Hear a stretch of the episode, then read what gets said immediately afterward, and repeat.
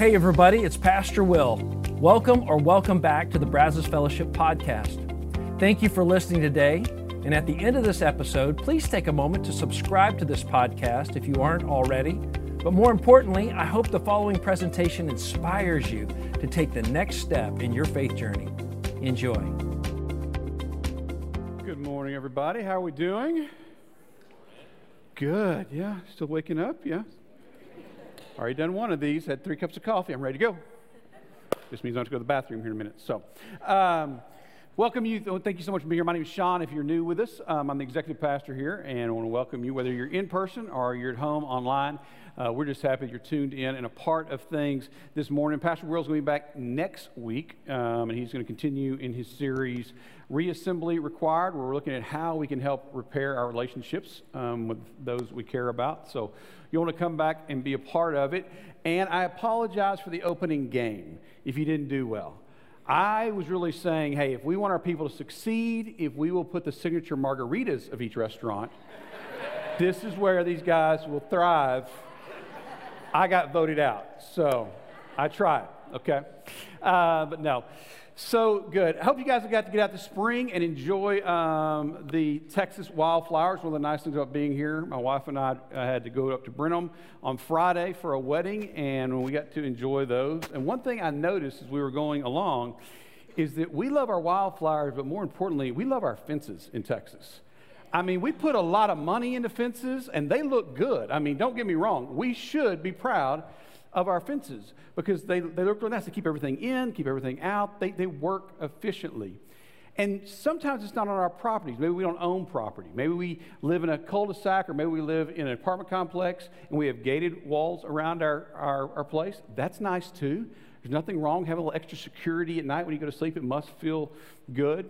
Some of us go to the extreme in building walls uh, that we build. Um, I don't say it's extreme, I think it's kind of wise. They put a safe room in their homes. That way, when a Texas storm comes in, everybody just gets in there, huddles in nicely. That's all feels kind of good in there. So, we're big on fences and walls, but when does a fence and a wall become a frustration? And you know what I mean if you own land. When you go from one pasture to another and you're by yourself, you got to stop the car. You got to stop the vehicle, you got to get out, you got to open up the gate. You got to go back to the vehicle. You got to drive through the gate. You have to then close the gate and make sure the gate is securely closed before you can move on. I know for me, one of the greatest fences, barriers, is a little curtain between first class and coach when I get onto a plane. Huge frustration for me. You can guess which where I'm sitting, okay? But you know, we have a lot of things. You know, one of the biggest things we have, a lot of fences around, is our heart. We have an emotional fences that we build around our heart. They're, and they're for protection, and, and they're really good at times.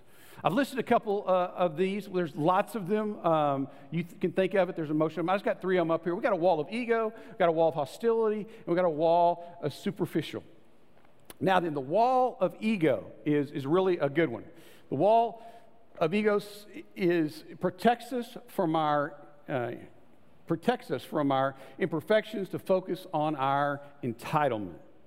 And what do I mean by that? If you've ever been sitting in first class and you thought, don't look at me when you're walking by, I worked hard for where I'm sitting.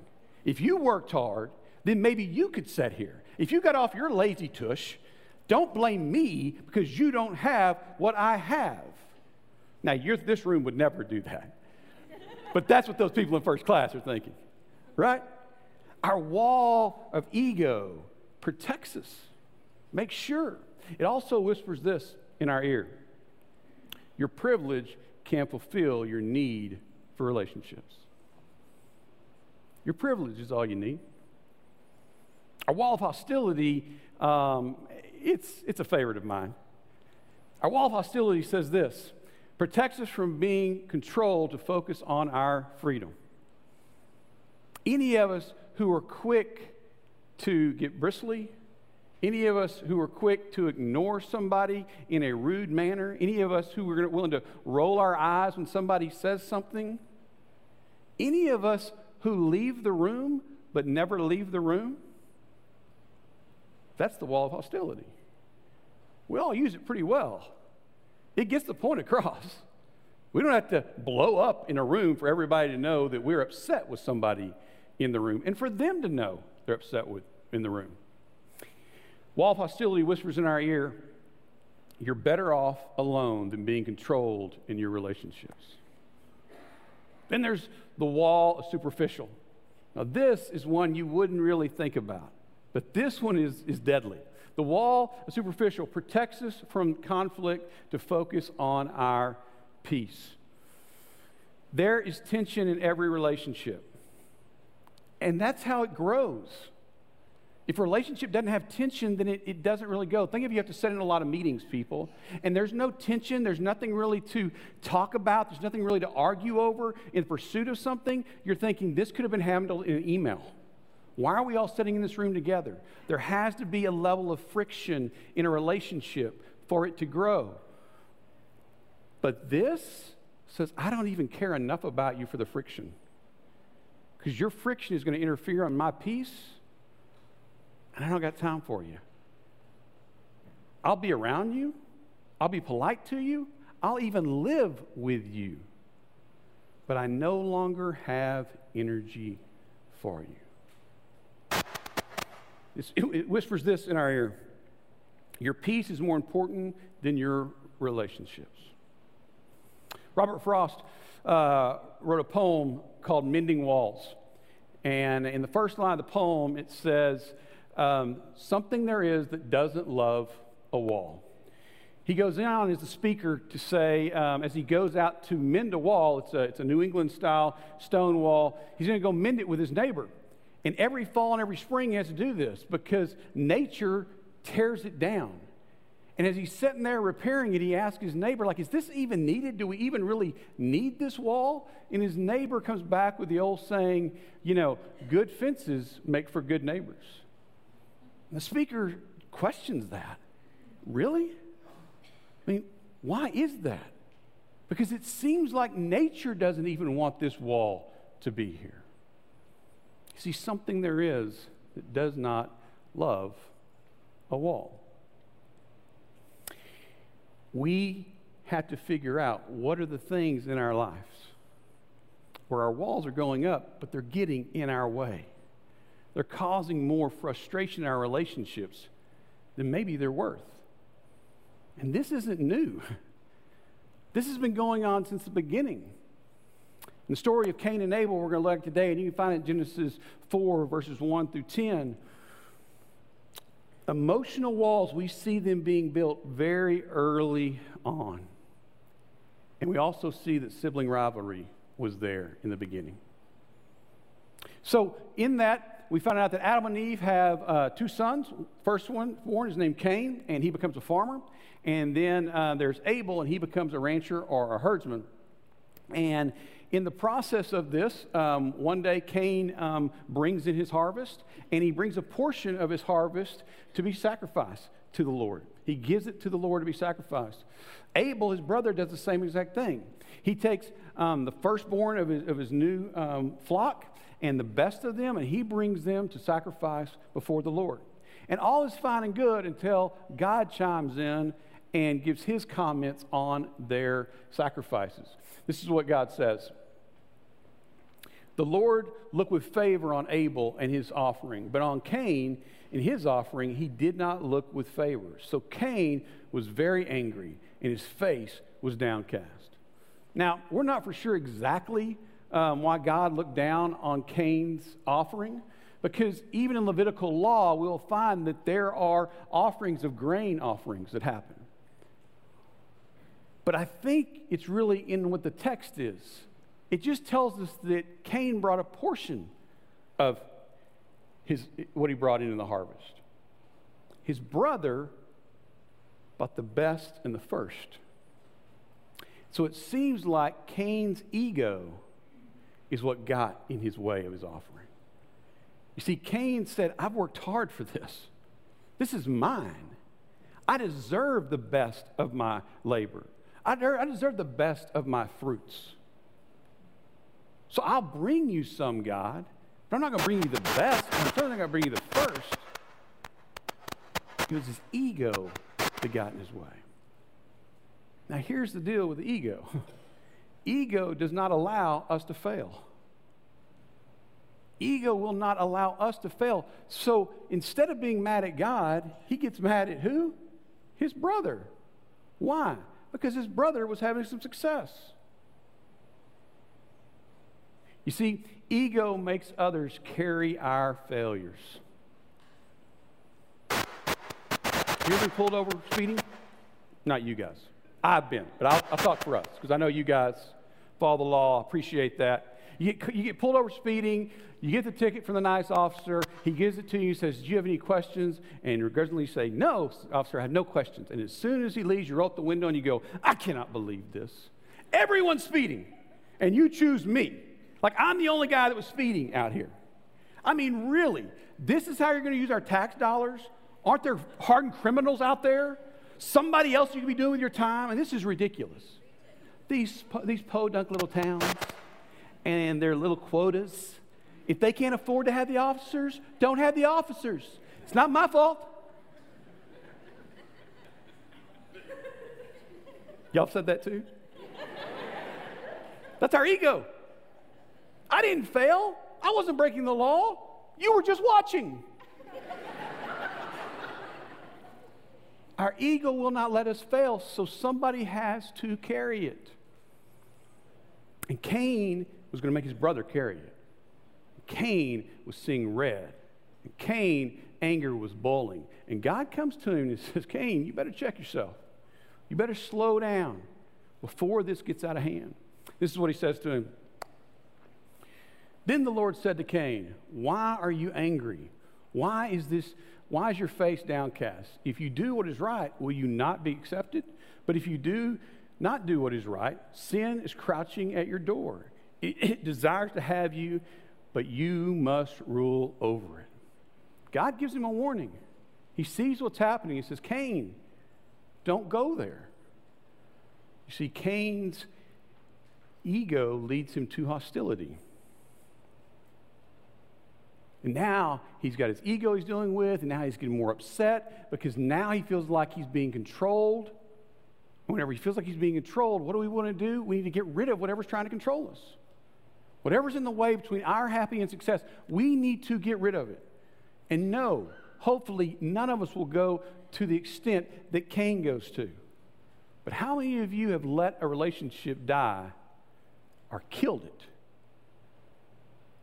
to make sure you weren't going to be controlled, to make sure they got out of your way so you could have success, to make sure they were no longer a problem for you. That's what hostility does. Hostility tries to remove the obstacles from our life so that we can have success. Hostility often is felt most by our closest relationships. Sad truth. Some of our greatest frustration, some of our greatest anger, some of our greatest hostility is pointed towards people we love. There are countless families who, where the parent and the child are estranged from one another. And no one would ever saw it coming. No one would ever have believed that was what was going to happen. But somehow the child made a decision, and the parents couldn't live with it. And both parties got upset with each other. Both parties couldn't ignore it. Both parties couldn't let it go. So they drifted further and further apart. Neither side willing to budge. Neither side feeling like if they budge at all, they're going to be controlled by the other, and that cannot happen. Even though both parties deeply desire for reconciliation. Both parties want desperately to reunite, and hostility is keeping them. Hostility is killing the relationship. And God says, Hey, you've got an opportunity to get in front of this, Cain. Don't let this happen. Get out from behind that wall of hostility. But Cain was a builder, and he built that wall even higher and one day invites his brother out to a field. And because of his ego and because of his hostility, he kills his brother. His brother. There weren't a lot of these going around at the time. And he kills him. And then, when God comes to him and asks him, he falls on another wall. Here's what God says. Then the Lord said to Cain, Where is your brother Abel? I don't know, he replied. I'm not my brother's keeper. You see, ego and hostility drove him to kill his brother. But being superficial allowed him to live with himself. Because in superficial, I no longer care. As long as I'm okay, I don't care about you. As long as I get what I need, it doesn't matter what you need. Because my peace is more important than your needs. So I can live with myself if I just stop caring. I can live with myself if I put up a wall. I can live with myself if I'm just polite and nice and do all the right things and don't really act like I'm mad, but inside I got no energy for you. Superficial kills our relationships one fake smile and one empty conversation at a time. Countless couples pour everything they have into their kids. And when the child leaves and moves out and goes to college, they got nothing left for their partner. They got no energy for their needs and they don't really desire. They're not getting a divorce, but they're not going to care. The relationship goes to the shallow end of the pool. It doesn't thrive, it just slowly dies because people stop caring. That's the power of superficial. That's what that wall does. It's not harmless. We're not being polite. We've stopped caring. And when you stop caring about a relationship, it dies. You see, our relationships bring us life. When you put walls up around a garden, you put a ceiling on it, and you close it off to where no light can get in, nothing grows inside that garden. And we do the same thing to our lives. When we build our walls up so that nothing can get in, these things that are protected, these things that were so supposedly good, when we let them build up so much that we no longer let it have deep relationships with people, we start dying. Our life stops becoming the thing it was meant to become. It stops becoming the thing we want it to be. We're protected, yes, but we're dying all the while. So, how do we tear down these walls? How do we learn to live out from behind these walls? I'm going to give you three little things to do. They're pretty simple. And you're going to say, Sean, yeah, that's really too simple. And I'm going to say, yes, you're right. Because what I'm going to ask you to do is really hard. But it can be this simple. The first thing to do is notice your emotional walls. Somehow, when I start talking about this, you're like, I don't have any emotional walls.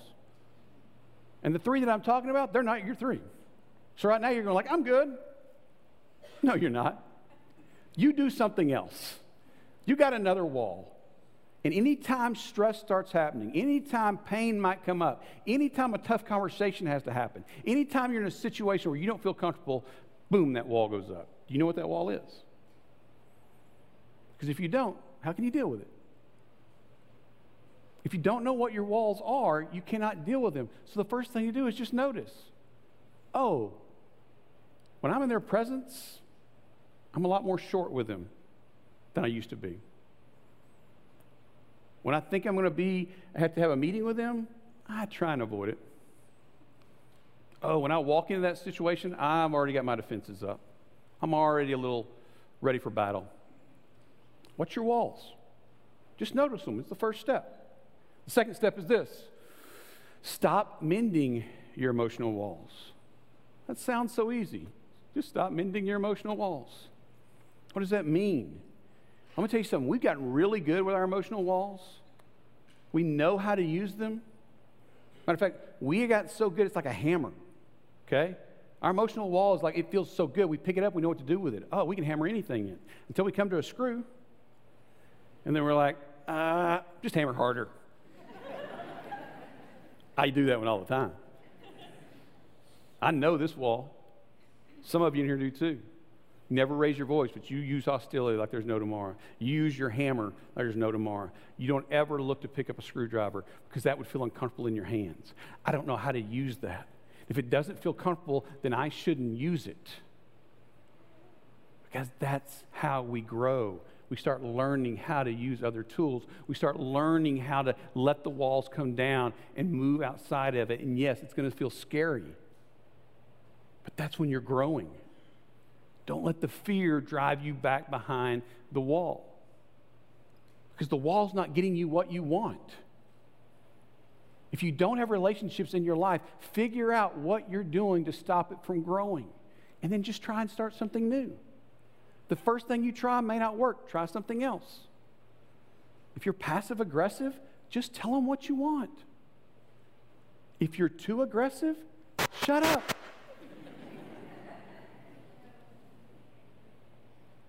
That's what I mean. We've got to learn how to pull back. Because if we don't, here's what's happened. Each of us know people in our lives a grandparent, a parent, a brother.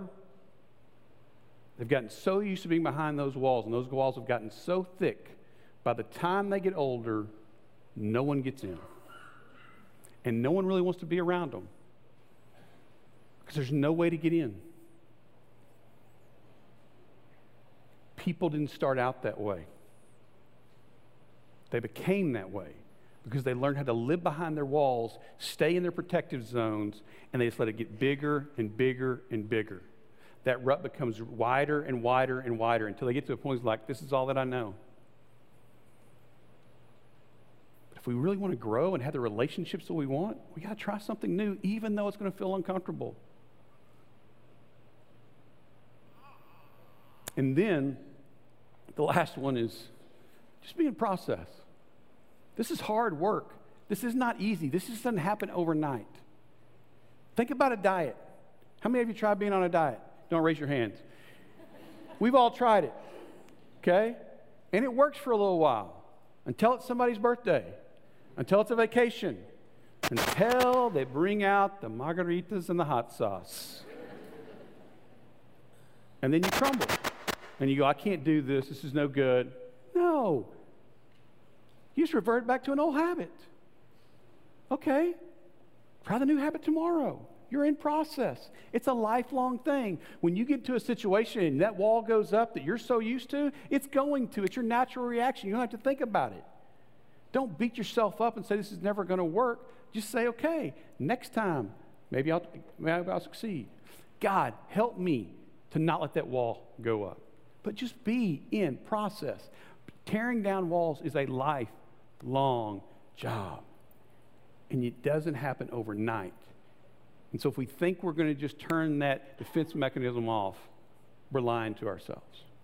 But once we know what we're doing, we start trying something new, and it starts to work a little bit, give yourself a little patience. Don't beat yourself up. Got a couple questions that I want you to think about this week. If you want to, um, you can text in to BF Services. If you're already have texted into this, you'll get these questions. Um, but just to help you kind of process through and think through them, um, what emotional walls do you use for defense? Take a little time this week and think about it. How are your emo- emotional walls affecting your relationships? Especially that relationship that used to be close and now it's not so close anymore. And then how are your emotional walls affecting your relationship with God? Because if you have an emotional wall here, you use that same emotional wall here. It's probably getting in your way. Just take some time. Think about it. You can text those in. You'll get text to you later on. Just have them there to think about. Because we've got to figure out how to get out of this trap that we're in of thinking that we're protecting ourselves. Because our emotional walls have stopped becoming protections and they become prisons. They've stopped being a place of safety, and they're now a place of captivity. And that's no way to live. Guys, I want to talk to you for just a second in the room. And the reason why I want to talk to you, ladies, you can listen along. The reason why I talk to you is because we are um, not that relationally intelligent, okay? I mean that with all due respect. We're task over people all day long. We don't mean to be that way. It's just how we've learned how to be successful. We get up each morning and there's a to do list. And we're successful if we knock out that to do list. And guess what? Relationships get in our way if we're really honest. And so you may be sitting there going, This is important, Sean. Relationships are important. I believe in relationships. But what's urgent is my to do list. What urgent is what I've got to get done. And I get it. But guess what? That's a wall called busy. And men, we love this wall. This wall has given us success. This wall has given us prestige. This wall protects us. If we don't think we have this wall, when somebody asks, How are things going? What's your first response? Just busy. We say it all the time. We don't even think about it. It's a knee jerk reaction. But here's the problem with busy busy's a liar. Busy says to us, if we will accomplish these things, if this project can just get over, if this emergency can just get taken care of, then I'm going to buy back time for my relationships. Well, I've come to learn from wiser men than me that we're not immortal, gentlemen. And you don't get to buy time. There's nothing you can do to buy time. And it's just a lie. Because there's another project waiting in the wings, there's another emergency that's coming down the pike, and there's another opportunity that I need to take of now so that we can have later. It just is. And the reason we do this, guys, is because we believe we have all the time in the world to work on our relationships. Scripture tells us we're to number our days, number them, so that our hearts can have wisdom. Jesus says, no greater love than this to lay down one's life for his friends. And I'm going to tell you this, gentlemen when you start looking at how your busy schedule is getting in the way of this, it's going to feel like you're laying down your life. It really will feel like you're going against the grain of everything you've been wired to do. But Cain built up walls out of fear. Jesus tore down walls out of love.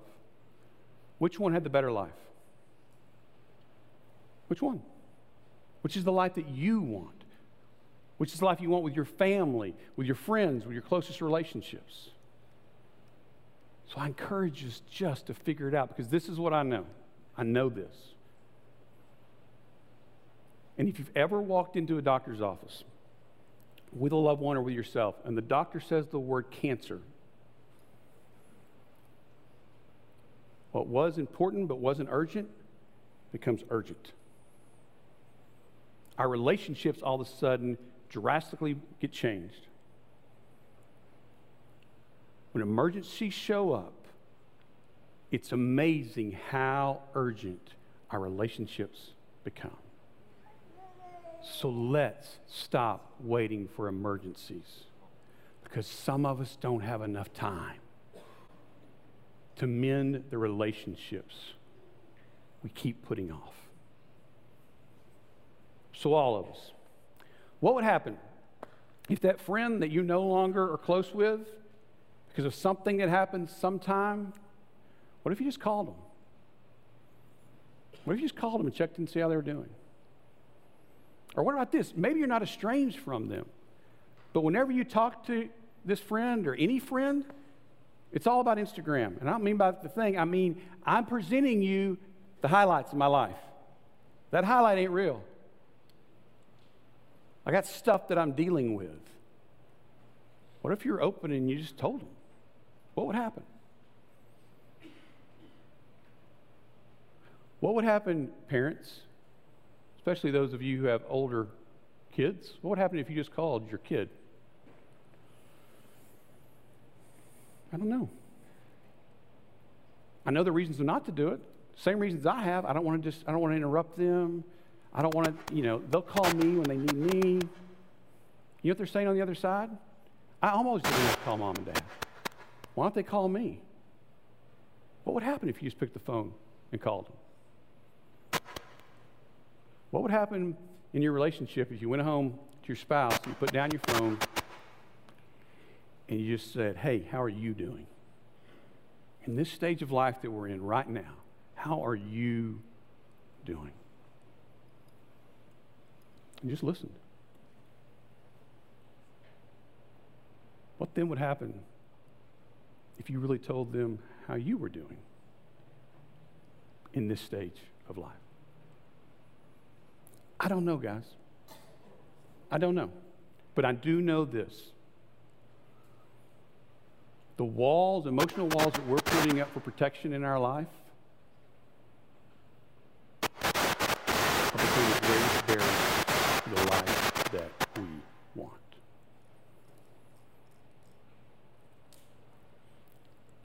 We're dying in our culture right now because we don't have good, real, true relationships that we can depend on. And they're worth fighting for. We got to come out from behind our walls. Truthfully, there is something there that doesn't love a wall.